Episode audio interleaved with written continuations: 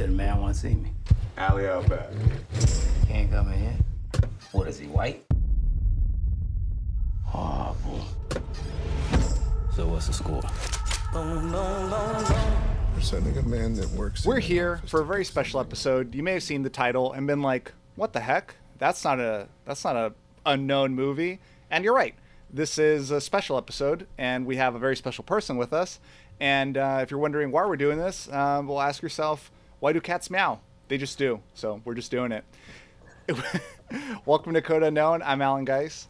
I'm Trell McCoy. And I'm Kylie Black. with us right now is the the master, the the finance guru, the sultan of SWAT, uh, J- Jake Mazza. Mazza, how the heck you doing? I th- I think your mic's muted. Or he's doing a funny bit. Uh, I'm good. I'm good. Thanks for having me on, guys. Tempted to keep that in the edit. We shall see. Yeah. so this is uh, I, I think the reason we decided to do this was because it was like oh wow like a soderbergh movie we actually want to see i mean i don't know how you guys felt about that meryl streep on a boat movie but i was like i wasn't dying to see it no. um, no no shade as the kids say on I- like what are you gonna say Oh, I was gonna I was gonna ask you guys before we get into this movie, like what your relation to relationship is to Soderbergh movies. Because for me, he's pretty hit or miss. Yeah. Yeah, I mean, it's not like someone that I'm like, fuck yeah, his whole filmography like does it for me, but I'd be lying if I didn't say that the Oceans movies for me are like the pinnacle of entertainment and I just like will watch them on repeat endlessly. And I realize that that is a controversial statement. I mean, there's some people that genuinely hate those movies. I I, I think they're pretty much perfection. So uh, come at me. Those are so fun. So How about you, only- Jake or Kylie? Oh yeah. So the only Soderbergh films I've seen are Contagion and Logan Lucky. I enjoyed Logan Lucky. I like I wasn't crazy about it, but like I enjoyed it. Contagion, not so much. Um, then it came true, which wasn't fun. No. Wait, But so did you the- see it before? Yeah, I saw it in I saw it in science class in high school before the pandemic happened. Oh, And so then when it happened, I was like, it's Contagion. But yeah, Um, teacher, are we watching The Sandlot? No, we're gonna we're gonna watch your future. Oh, well they had they had like rules that like if you're gonna watch a film, it has to be related to like science. So we watched uh, we watched like two films. We watched like Gattaca and Contagion. 'cause they're- they always show related. Gattaca. I Yeah. saw Gattaca in my science Yeah. class as well. Yeah, I liked Gattaca though. I liked it's it. good. Yeah. I remember up. actually missing that day, and then it, it was like they didn't see the last 15 minutes, like time ran out. So I showed up to class, and we saw the last 15 minutes. I was like, "What is oh my happening?" god. Uh, that was Just ruining does- a great movie. yeah. But he does have this film. I don't think anybody. There's this series that was on Cinemax like years ago called The Knick. Che. Oh, the Knick. Yeah. Yeah. I don't know if he did another one, but it was directed by Soderbergh. He didn't write it, but he just like it, anyway. He, I think they're bringing it back, but it only had like two seasons, and it was really good. It was like about this hospital in the early nineteen like nineteen oh one, um, like short for Knickerbocker, and this like doctor who has a heroin addiction. Jesus. Great. Yeah, Whoa. Yeah. Uh, always fun. addictions. Always interesting. always So- fun. let me ask you guys this when did you find out about this movie because i don't think i'm exaggerating when i think i found out about it like a month ago that i realized it existed Same here. I got I got like an ad for it, and I was like, "Holy shit! All these people that I love yeah are in a movie." yeah Yeah. You told me Maybe a month ago. Maybe a month Yeah. ago, and it was just like Hulu popped it up, and I, I saw Kieran Culkin, and I was blown away that he was in a Soderbergh movie. yes yes but you know what so, spoilers i knew he was gonna get shot i knew he was gonna get shot in the fucking head the moment i saw him because that always happens to this guy for some reason the wild card kind of character. yeah yeah Oh yeah, yeah. I heard it I love Kieran. heard it was this close from happening in Scott Pilgrim. Just saying. No. But uh, so, well, that, that's so interesting. Oh, Kylie, is it the same for you about a month ago? No, I found out about it when you told me about it. Okay. So- I thought you were about to be like, No, I've actually this has been on my radar for like months and months. No, but I wonder if this is some like strategy of like, ooh, keep it on the down low because he did some sort of it was a like a box office strategy for how how the money gets divvied out for Logan Lucky. So I wonder if it was purposely like, hey, we're gonna like keep this on the low low until like a month before release. Maybe because they knew it was coming out on like direct to HBO. I th- I think it's a lot to do with. I think that's just how he kind of makes movie. He does them really quick and efficiently, and there's never like, I I think he, he never causes press like press around it. There's never set photos or anything. I don't. I just don't think he cares about that side of the business. Yeah. So it's like kind of more of a, just a surprise. Here it is. Yeah. And I know Which- this started filming in November of 2019, and then had to adjust to COVID. Oh shit! So Yeah. they came back at some point then. Yeah, yeah. Wow. See, man, uh, like bless those like makeup and wardrobe people. I I couldn't even like I wouldn't have noticed like everything. You know.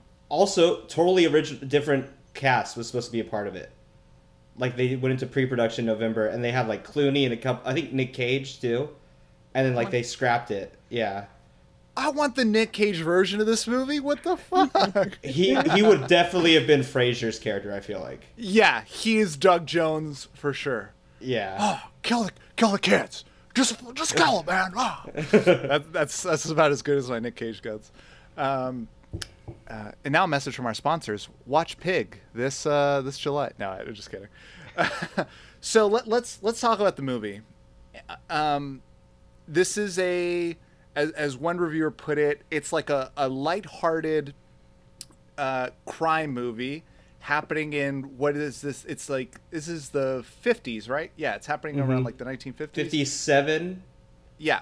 So there's this kind of like I didn't see it coming, this whole kind of hidden thing about the uh, automotive industry, but it also felt very Soderbergh. His movies always, uh, I'm definitely not a, a Soderbergh scholar, but his movies always seem to be about the little guy getting the upper hand on the big guy, right? Uh, just like in in basically all the Ocean's movies, right?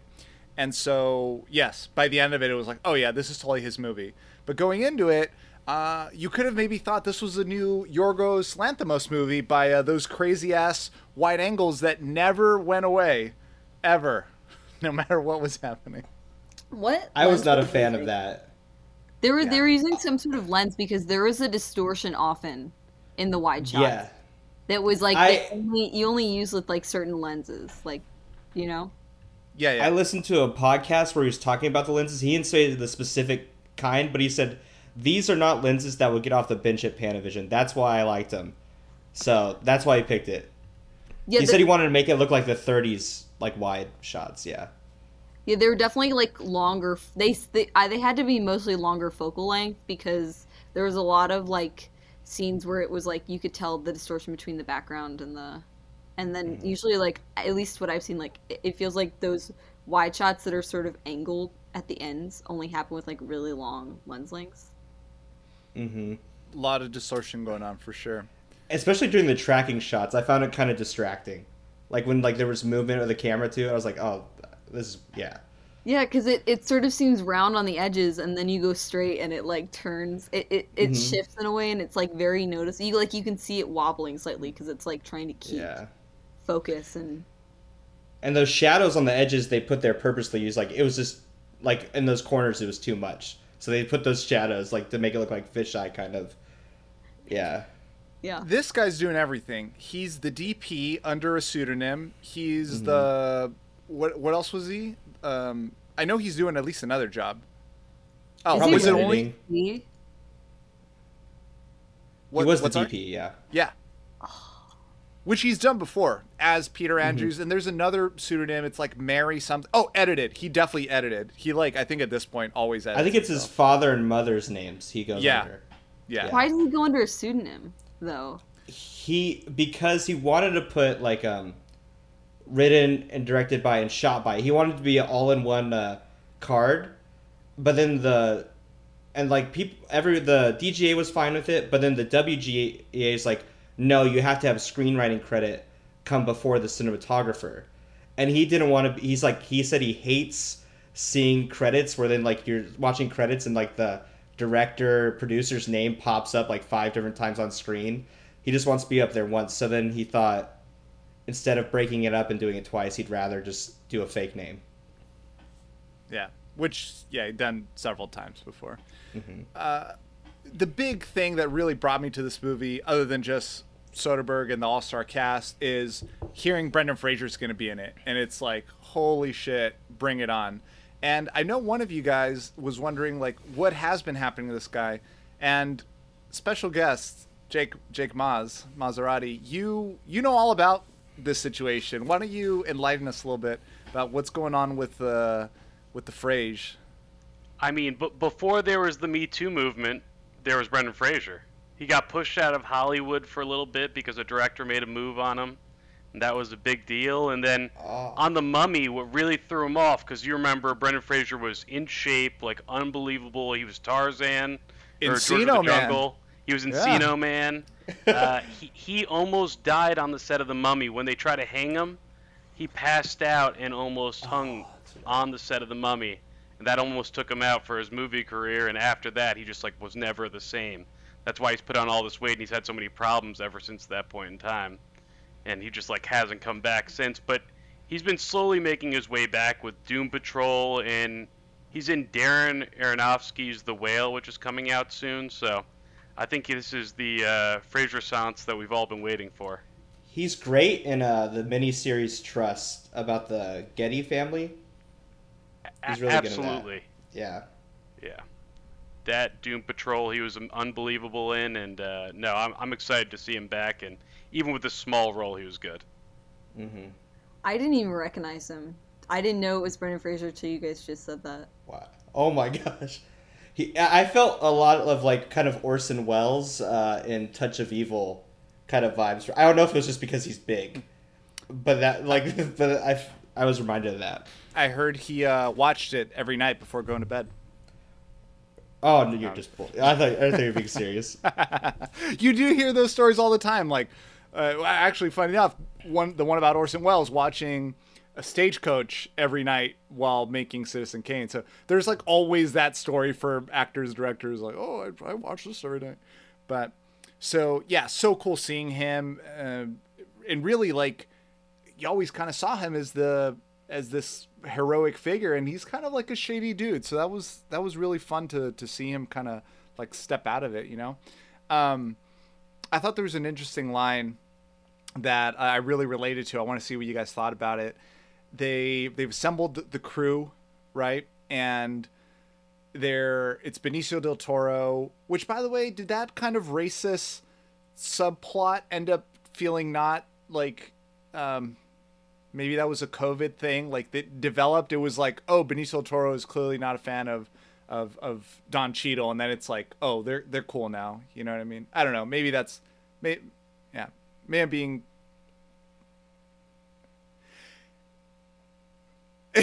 maybe it wasn't that important. Maybe and okay. Glad you bring up nine double crosses. I started getting very confused about what was what in this movie because at first I thought when they were talking about the idea of this record book, I thought that's what was going to be in the safe. But that's not what was in the safe. It was this document, but it wasn't there. It was with Mel Torme or Flowbird or we'll, we'll get into that. But the point I want to make was um, I, I could relate to uh, what's Macaulay Culkin's brother's name again? Kieran. Kier- Kieran. Yeah. Yeah, the over explaining thing, it's like like that's so me. I just love providing details like, "Oh yeah, but if you know, we're going to do this, we're going to do that." And then somebody's like, "You know, that's what people that lie do, right?" And I'm like, "No, I swear I'm like the most honest person. Like I've I've like you'll catch me in a lie. Trust me, I'm horrible at lying." so Did you? I Uh, could- yeah. did, I was gonna say, did you relate heavily when he was gonna murder a whole family? I've I've been in that situation once or twice. Yes. Uh, Yeah. Um, oh, we got to talk about the line real quick before we really start breaking down this uh, this whole double crossing thing and what exactly what the plan was. But the um, can, can we just like take a sec for the line? Well, he knows the combination to the secretary. Eh? Eh? I, I thought it was perfect. I thought it was yeah. It was yeah. I would have liked a little more of that. Like like give me more versions of that throughout. Like that was kind of like for me the most memorable line, you know. But but still some other memorable moments sprinkled throughout. So uh, David Harbour in his uh, just erratic self. I, uh, a lot of like Soderbergh, like, hey David, why don't you try jumping over the desk? And then like like do it again in this other scene. Like he's always he's jumping over desks left and right in this movie. You guys, do you guys notice that? I, I, I did. He was all over the place, and it was. I, I felt like the movie was a bit. It was made for like the COVID experience. Everyone was like separated. You really ne- rarely saw two people or three people on screen close together. So I felt like he was trying to mm. add something by doing that kind of stuff. That's interesting. That's an interesting thought. And now with the uh, insight from Trellin that it was done during COVID, yeah, that makes sense. That makes sense. It does. Yeah, there. It was like it seemed like it was very. Yeah, there were a lot of scenes where like you feel like there should be more people there, and there really weren't. You know. Hmm. Like even some of the public scenes, like there was never other people like walking on the street. You know what I mean? Oh yeah, you're totally right. There was like no extras. Like I didn't see any extras. No, you're There's, right. Like no with extras at all. Which I don't like, when- necessarily hate, but like definitely there were scenes where like I was like, oh, that's interesting, but mm-hmm. Huh. Oh, guys, would you want to stay somewhere called the Humpty Dumpty Motel? I know I would. Come on. Is that was that wasn't the actual name, was it, or is that was just like they called it because like that's where they would take their secretaries? No, it was actually called that, right? Oh, it So- was. I, Someone back me up. I don't know. They never showed a sign. So No, um, they I- show this sign. That's why I'm Oh, they saying. do. Oh. Okay, then maybe I- uh, maybe it was. I would bet my life that that there there was a Humpty Dumpty. I assume was- I actually assumed that it was. I never got that it was like. It seemed odd that the secretary would call it like, "Oh, it's the Humpty Dumpty." You know what I mean? But maybe That's the person true. who named it named it that because they knew that's what it would be used for. You know? It, it was really ah. called that. okay. wait, wait. So Kylie, are you positing it's a play on words for hump and dump? Is that what you're saying? That's what Trellin was positing. That's what. Yeah, Oh, but I, I'm But sure I think I could see it being like Soderbergh did that intentionally. Yeah. Got it. Got it. Yes, that makes sense. Okay, so was someone on the same page as me that I thought they were stealing the record book? That's what was in the safe? That like the thing of or no? No, I thought it was there was some MacGuffin that we didn't know, and that other record book happened to be one thing that Benicio del Toro's character had like an alternative motive that we didn't know, and he kind of person- did. but the person that had it so when they're talking about it and i could be wrong it's not like i rewound Mm-hmm. it or anything but when they're talking about that record book it felt to me like oh this is something that is like we're after whatever but then they reveal once don Cheadle goes to his hideout he has that book already he's had it the whole time right so it's like something he stole I, in the past, maybe, but it was in that suitcase he grabbed from. I don't know if that was his ex girlfriend or what she was to him, but when he stopped by that house, he grabs that little record book, and I think it says that on the front cover, and then Benicio del Toro, of course, sees what he's pulling out, so he knew what was it. going on too. Mm-hmm. but so yeah so kieran kieran kieran Kieran, Kieran. Now you got me doing it. Call him KK. Uh, he Yeah. was he was talking about the book. I had it in my mind. That's what they're after. It turns out that's Ray Liotta's book. Ray Liotta looking great. Great to see him back. Uh, I just saw the other day. I may have sent this to Mazza that he like when the Irishman was being developed. Oh, You saw that? I know that. Yes, I know. This is so sad. Yeah, he on Instagram, like it just felt like like this was like a middle schooler's post where he's like, "Here's a photo of me and Bobby De Niro and Joe Pesci and Martin Scorsese on the set of Goodfellas. Ha, my, how I love those guys, and I know that you know the part wasn't for me in this new movie. They just couldn't fit me in. I wish them all the best. I just I wish I was really there with them. It was so like, oh no, he's so sad. He just wants to hang out with his friends. I oh, it's so sad. but uh, anyway, So uh, we get Julia Fox, which looks like someone that looks like someone that that could have lived in that uh, in that time. And then Amy Seimetz, the the kind of protege of Soderbergh, almost looks like a like a Julia Fox clone. It's just like oh, like this could be like her sister or something. Um, did anyone else wish they kind of saw a little conclusion for that family? Um, uh, no. I think I was good on it. But like Julia Fox's character also kind of doesn't has an open ended, kind of odd ending to her like her storyline. She just lets the um, cop run off with the with the money, even though she has a gun, and it's not even a real cop. When she like loses the money, then he's like pulls her over. Was all of the was all of the money was in that suitcase, right? Yes. Yes. Okay. Okay. And we go to the middle, and then conclusion. Sure. Can you sure. see me now? Yeah, Hey, we, we- yeah. yeah. Glad to have you back. Good. Awesome. Um, uh, give me two seconds.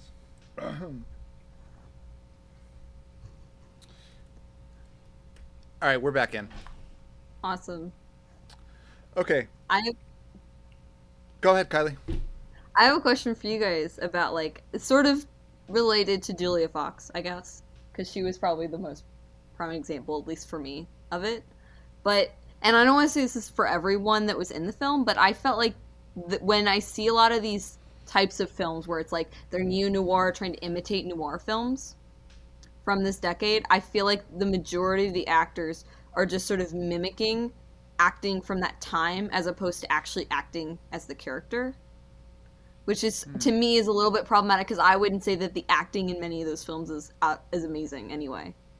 So it just sort of like is this becomes this sort of like at least for me a lot of it becomes like this sort of cartoony um, interpretation of 40s actors that isn't very doesn't draw me in. Like there are definitely people that I didn't feel like that was a part of. Like definitely Don Cheadle, Brendan Fraser, like those guys were great. Um, but it, the guy who played Russo even was like he was great. But I felt like a lot of the the smaller parts, like you know, like Matt Damon, like uh, some of the side characters, like Julia Fox and the wife, like they they almost felt like they were imitating like people from the 40s as opposed to like acting like humans which I like for me like sucks me out I agree with you with Julia Fox, and it was bothering me in like the beginning, like her first scenes. But then uh, the switch happens where she's like kind of a cold blooded murderer, and then I like started to forgive it. It's like almost she's almost like putting on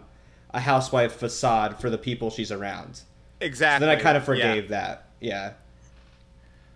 Although she must have some Wolverine powers or some shit because uh, she healed up really quickly. It really felt like it was one day to the next, and just she went from all these bruises to nothing. Oh, that's right. I forgot about that.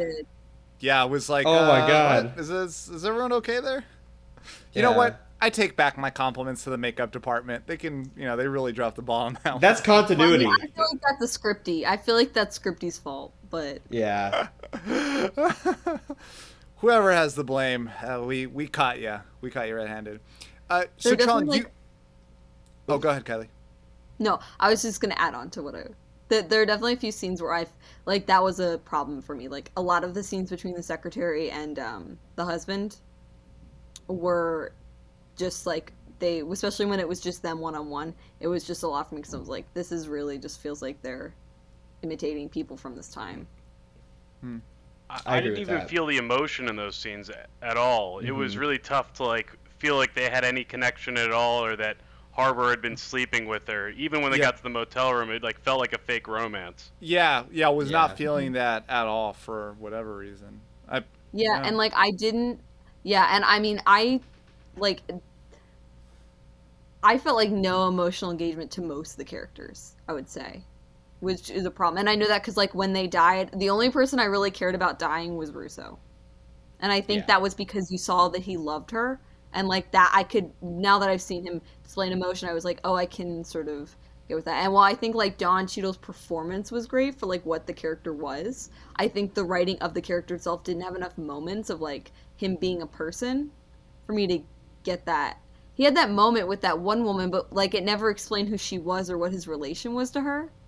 I don't know if that was something that they cut out because of time or COVID or what, but like I never found out who she was, so I was like, oh, I don't, I can't feel for him in this. So uh, then when he di- almost died, I was like, I don't care. I was like, Oh. is that is that her dad or her new boyfriend? Yeah, I was like, is this his?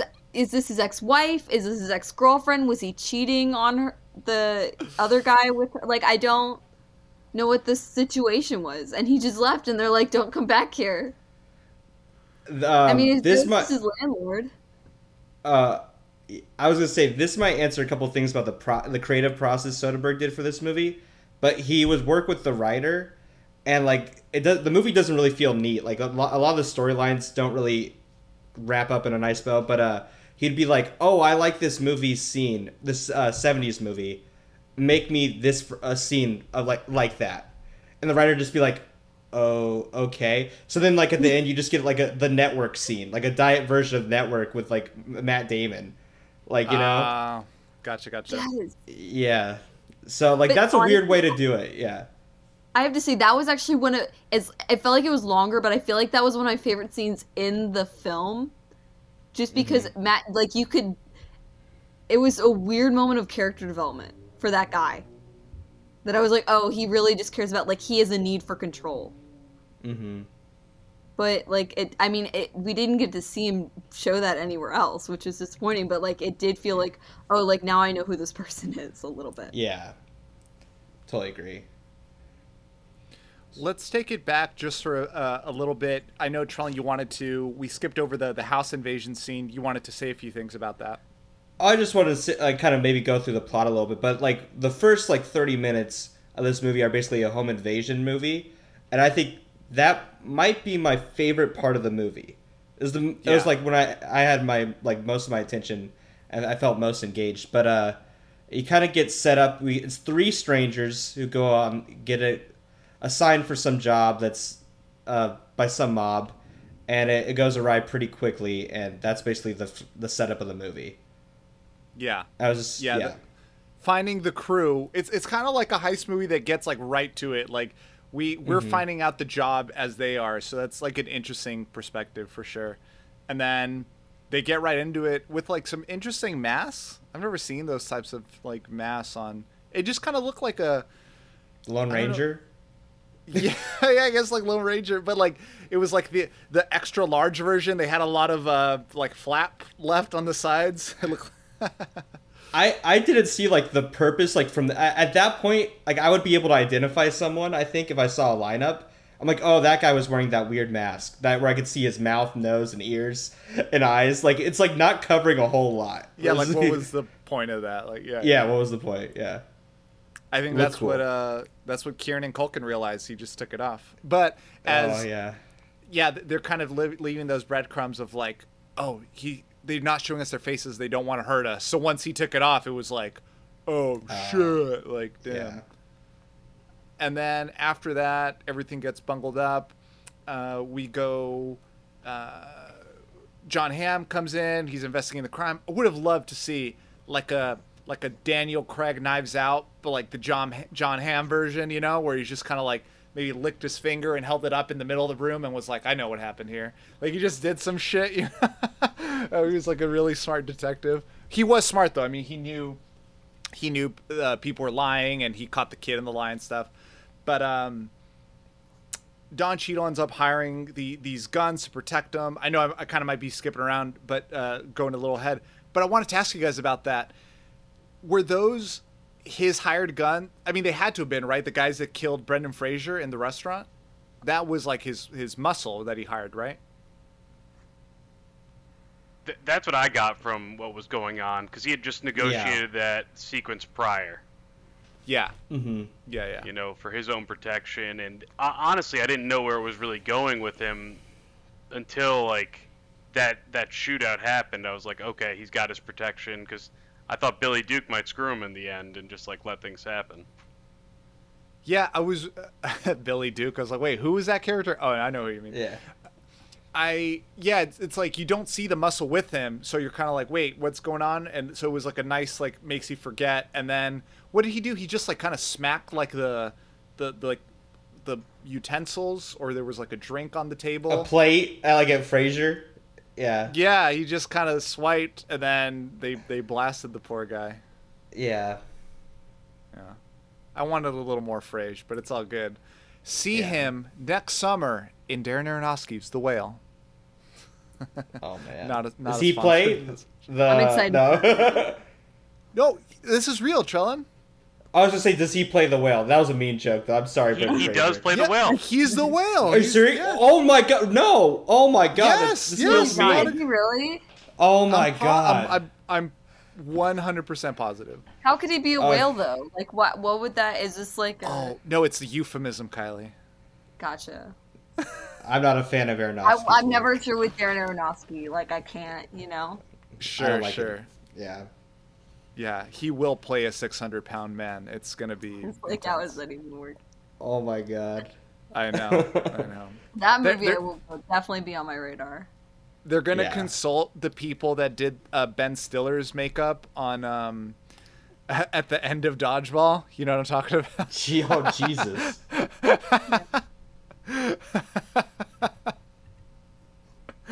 oh my goodness. So there's this whole kerfuffle.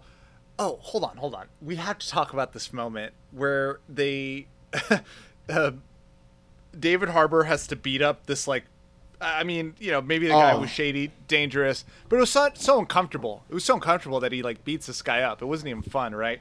But he. I thought that was guy- funny. Oh, you did? Yeah. I thought it I- was I funny like the- just because he didn't want to lose his job. He's like, I'm so I- sorry. Look, I have this to do show, this. He's like, the fact that I'm doing this should show you how much I care because, like, I hate doing this and I'm being forced to. Yeah, that was funny. But Benicio Toro's like, fuck, man, it's been a long day, man. And he just fucking throws the blanket on the wife. But I love how they're talking and he's like, like we can't go to the police, honey. Like you don't. Those men aren't coming back. I promise. And they just show up like, hey there, uh, we're back. it's like, oh, Oh, fuck. that was such a funny payoff. that was great. That was great. Yeah. Uh, uh, But it also then- it was also to like when she like he doesn't know who they are, but like she does too. Yeah, she's like, what the fuck are you he guys never doing? Saw them. He only Mhm. saw the guy he works for. You know. Yeah, yeah, yeah. So I want to just talk about the we can skip skip over the the Matt Damon part. They they kind of do this this the little deal. They have the document, split it in two. We're going to get our money. Now, wait, before I say that, I do have a question. That guy they were going to sell to, uh Naismith, Matt Damon knew him. So was he like an underling in the company? Were, were they getting a payout from the same company in two different things and he that guy was going to run with those plans to another company like what was who was that guy naismith what was going on I No, think yeah. he was an underling. I think what happened was that like he had sort of hired like Naismith to an extent or something, and they because they said they're like let's go over his head. yeah They were like Yeah. Naismith did not seem professional enough to be by himself, so they're like let's see who hired Naismith. yeah I Yeah. think I'm not sure. Maybe Naismith was a loose cannon or just wanted it in general. You would think, I guess, that like if he was an underling, maybe he would have updated Matt Damon's character. I don't know, but yeah it's like I he was feel wor- he he was definitely like worked for. It's like he went rogue Yeah, maybe he did. He might have gone rogue. yeah and then because i love matt damon like hello hugh like you're just like oh shit if he's calling him by his first name like, ooey, ooey. It, it's, especially when they established that matt damon was like this you know kind of the head honcho but um Billy Duke shows up with his crew, and you're like, okay, like this is Don Cheadle paying back his debt, you know, for very mysterious movie, like you brought up earlier, Kylie. We don't find out anything about the past. All we know is he's trying to get to like, what was it, Ohio, and buy some land. I guess he's trying Kansas to live. City. Kansas Oh, City, Kansas City. I was gonna say he's gonna he's Yeah. gonna he's gonna live the the the Dave Chappelle life, but no, that's a different life. And um, Billy Duke is like, nah, I don't even want that money. Like that, he says this money's expensive, which I thought was a great line. yeah. almost to say like this is this money's gonna bring some shit with it. Like fuck that, I'll just take you. And um, yeah, for a second, I kind of was like, oh man, what are we? Is it gonna be one of those? like uh Django climaxes where we're gonna see him in like a safe house and he's gonna have to bust out and shit, you know? Like I was really ready for like a showdown, but it was cool to see that he um that everything worked out. Yeah. I do have a question, like what just want your guys' takes on it. For characters that are so maybe less so Russo, but Don Cheadle's character especially, that are so seasoned in that field or like that area of like crime and like gang sort of and for someone as intelligent as Don Cheadle's character seems to be, they just made so many easy mistakes. And they were so trusting. Why do you think they were so trusting of these people? Especially Don Cheadle. Because he, I get where it helped him in the situation of um, Ray Liotta's character of taking him down. But, like, I can't understand how he didn't see, like, trusting the other guy come back to bite him. You know what I mean? Like that should be like for me any crime movie I've ever seen, like any you know like crime situation, like the rules if someone like is gonna try to kill you, there's no situation where they're not eventually gonna try to kill you again because they want to kill you.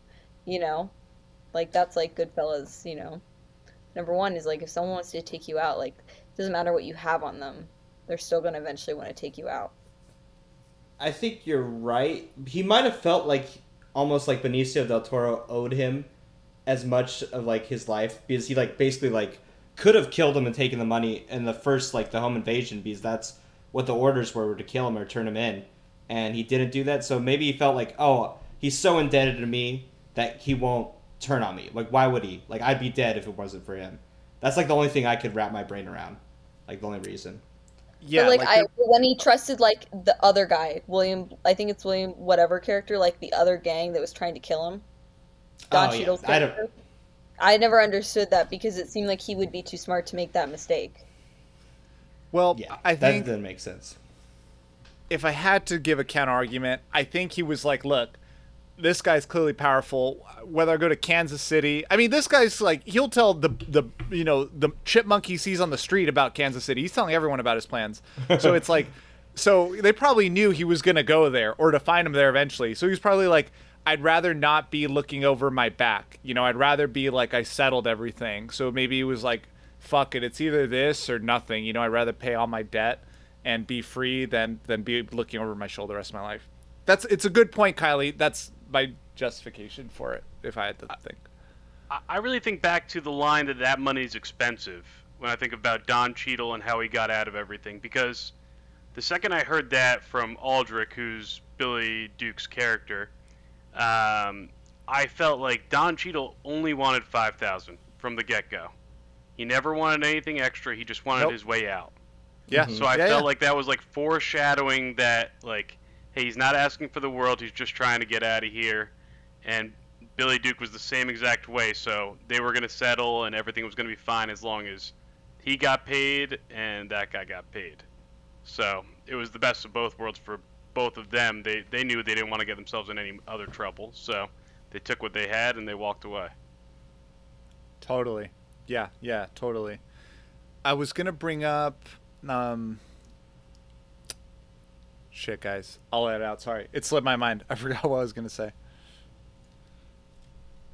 I have another question. Why do we think that Jon Hamm's character gave all that money back to Matt Damon's character? Like, I get why he gave the four hundred and six thousand because he thought that was stolen, but I was confused as to why he gave his bonus to Matt Damon. Remember, they paid him off the fifty. I'll tell you why this this comes back to the Hugh part because again that was also part of his money.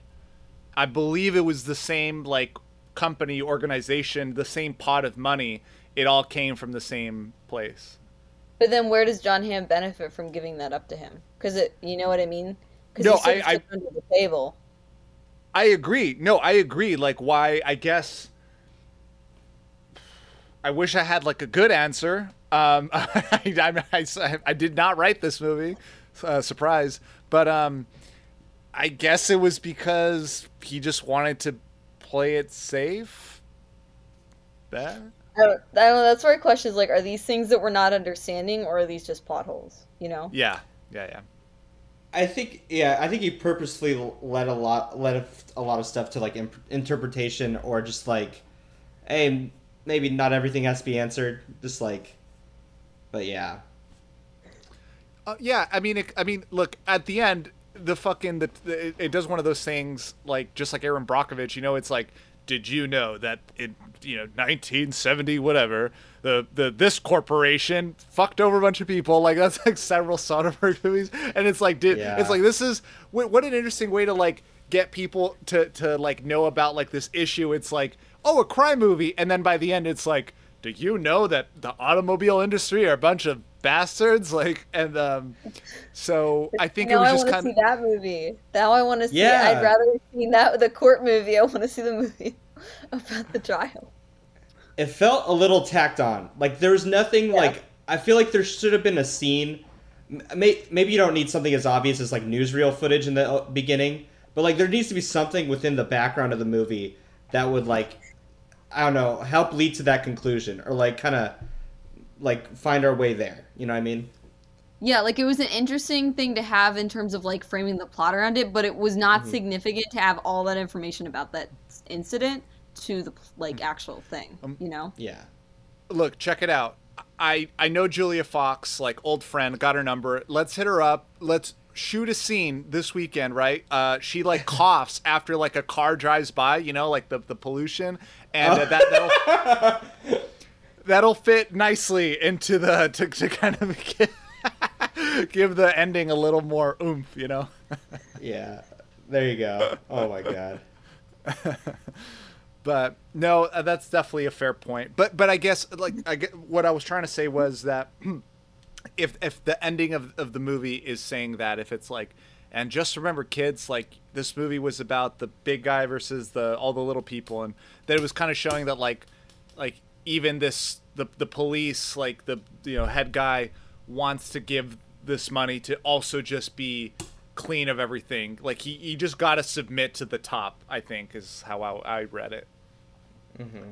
I mean, maybe I don't know. Like I felt the same thing with Logan Lucky, not in a bad way. Just like it feels like these two films are more like they're meant to be like just movies that you go to the movie. Like they're not meant to hold like a lot, which isn't necessarily like they're not meant to hold like a lot. For me, they didn't seem to hold like a lot of thematic elements to them. Is like you should act this way, which I don't think is necessarily a bad thing because sometimes you just want to go to the movies to like experience movies, you know. And like that was sort of what those era of films were sort of about. Like the Maltese Falcon doesn't have all these like I mean I'm sure it does have some, but it doesn't have like a ton of like in depth like hmm. thematic meanings about morality and other stuff. It's just meant to sort of be a crime movie and like take you on an experience. I guess. Mm-hmm. I don't know. I do. You're right. Lo- you, this is a good comparison to Logan Lucky. That I do almost wish it was more like it. You know, like bump up the, like less of the, The the, kind of like the, the yeah, like yeah, bump up the fun a bit more because you're right. Logan Lucky, you just go, and you know the the kind of thing is like don't be like don't be greedy, be smart. You know, they kind of laid it out from the beginning, and it's just like oh cool, it all worked out. Like, and the the bad people got fucked over for their shitty behavior and the the people that got screwed over they they won and it's like awesome so um yeah no I- it should have been a little more subtle for sure but it's think very simple and it's like sorry. Oh, that's okay. You go ahead. You go. I was just gonna say that like Logan Lucky is like it's very like a simple theme. Like there's not really a lot of thematic depth to it, but that's okay because it's not meant to be that type of movie. It's meant to be like this is a movie that you're gonna go have an experience. You're gonna go see it in the theater. It's gonna be fun. You're gonna get emotionally attached to the characters and feel the ups and downs. Whereas like it seemed like this was trying for that, but then it didn't quite hit it. But like that's maybe why it's lacking some of these things to it. I don't know, but I was just gonna say, I think that's when Soderbergh's at his best. When it's like simple and just like he's clearly having fun with all the actors around him. Like I think Out of Sight, it's just it's like what if an FBI agent fell in love with a, a bank robber, and it's super simple and it's, it's just super fun. So yeah, that's when Fuck, he's am I operating not watching that right now that sounds so You've cool. never seen it? Never seen it Oh, it's so good. It's his best movie, hands down. literally all of you rolled your heads back like how Yeah. could you I haven't seen it, so I was like, Ah. yeah. Apparently, I have to see it too. and We're Jennifer Lopez is is great in it. And I've I've I haven't seen Hustlers, but this that was like the first time I saw her in a movie. I was like, holy shit! Like she's really good. It's it But- surprised Jennifer me. Lopez is weird, like a great actress, oddly enough. Like I Trellin, wouldn't expect, but she really is good. Mhm. you have a Selena poster in the back. What do you mean you haven't seen a good Jennifer Lopez movie? Uh, that's true. Fair point. Well, is is there? Do we want to wrap it up here? Anything else you guys want to bring up about this uh, this experience we we had the pleasure of viewing? I just think it, Um, Oh, sorry. You go ahead. You, you can cut this part out, Alan. Yeah. Colin, you go ahead. mine is like more Uh, to the ep- to the. I was just gonna say if you like want to double feature with this, there's some maybe better neo noirs. There's a better neo noir about the automobile industry, which is the Nice Guys. Uh, let's see, you got the Killings, Kubrick's The Killing, which is great. That reminded me of this a lot. And then just watch Out of Sight because it's it's really awesome. The Killing is a great movie. Yeah. When you said the other, are you talking about the Russell Crowe, Ryan Gosling movie? The Nice Guys, yeah, that's a neo noir about the terrors of the auto industry and like I, for, uh, I forgot that it was about the auto industry. I, I gotta Yeah. rewatch it. It was it was fun. Yeah. Nice. Mazda? I mean, everything Trellin hit on, Out of Sight's like one of my favorite movies. So So cool. that that's on there. Erin Brockovich. I mean, I used to watch it with my mom all the time, so I can't believe Soderbergh went from Erin Brockovich. Honestly, it relates, and I didn't even think about that going into this movie at the end, like that ending scene where it's just like going over everything that just the the huge connection to the automobile industry, and then and Erin Brockovich, but. No, it was a surprise, and I, I, I thought it would be mo- more than what it was, but I also wasn't in a movie theater watching this movie, and I was waiting for that giant group scene of like everyone a part of the heist like having that good moment together before things like went haywire, but it never hit. It was Yeah. just like chaos from the beginning. Yeah, yeah. Once it fell apart, it just kept falling apart throughout. Yeah, you're right. You're right. Um, So, what was everyone's overall enjoyment of this for someone that hasn't seen the film? Like, if you were going to rate it out of five stars, where would it rank for you? Three and a half. Like it, it's like re- it's like really solid and competent. There's not a lot. I think my biggest gripe with it is the lens. I, that it bothered me throughout the movie. Sometimes you you make decisions like shoot on an iPhone or use a wonky lens, and uh, some people like it, some people don't. You know. Oh, that's another one to think. A lot of people call Soderbergh like an experimental filmmaker, which I I agree with, but it, he's the safest. Exper- Yeah, yeah. It's like it's, not- It's, it's like uh, oh Meryl Streep's in the movie. Like yeah, that's like that's not like that's not a huge risk like with a Meryl Streep, you know, in the movie, you know. Hey, I got my buddies uh, Matt Damon and George Clooney being be in this movie, but it's experimental. Okay, it's uh, It's- yeah, so risky. How brave of you. yeah, yeah, yeah. I- I'd have to give it a three and a half, two, or a four. I mean, it's tough because Steven Soderbergh, so you, you're like comparing it against all of his films. But even, I think I think he does a good job of making the main characters not like take over the film, and uh, I think that's what makes this film great. It's similar to like how he does it with. I know it's impossible to think of Oceans as not being like George Clooney and Brad Pitt's movie or Julia Roberts, but I think he does a good job of separating everyone there. And even if you go back to like Haywire, which was with Gina Carano, she wasn't the main character there. It was like everyone else was a part of that story, and she was just a, the piece uh, piece of that. So I, I, I thought it was great. I definitely recommend it. I wish I could have watched it in a movie theater though. Mm-hmm. Yeah, yeah. I, I I think it's a it's a good time. If if you're a fan of of his work, I say go for it. And it was so great to see uh, the Frage back on the screen and doing his thing. And th- there's enough moments to where this is worth your it's it's worth your Friday night. Just like surprisingly, the Megan Fox movie Till Death. That's right, I said it. Go check it out. See, I disagree. I feel like it was sort of like, I I enjoyed it. I would I would go for more like two and a half, three stars because I I enjoyed it, and I think if you like if you're really into neo noir films or Soderbergh, like you'll like it and enjoy it. But I for me at least, like the performances were not engaging enough. Most of them, for me, like the I was fine with the lens and like I enjoyed some of the other stuff, but like some of the performances were just too much. Like I could not engage in them enough, and for me, like emotional engagement is like one of the biggest like key portions of like the viewing um Yeah. that I it, because I couldn't engage in it, I just couldn't like it wasn't as emotionally like impactful to me. That's fair. You heard it. You heard it here, folks. Lower your expectations when seeing this. no, I'm just kidding. But if yeah, Uh, I think overall we all we all had fun with it to a certain degree. So, um, hey, better than Fast Nine, right? Am I right, guys? Right? I, I haven't guys- you seen guys it. like- I couldn't tell It's you. all, it's all about family. Did I ever tell you guys you're all like my family? No. All right. Well, enough of that. Hope everyone has a great week. Have some fun. Watch something cool, and we'll see everyone here next time. Bye bye. Bye.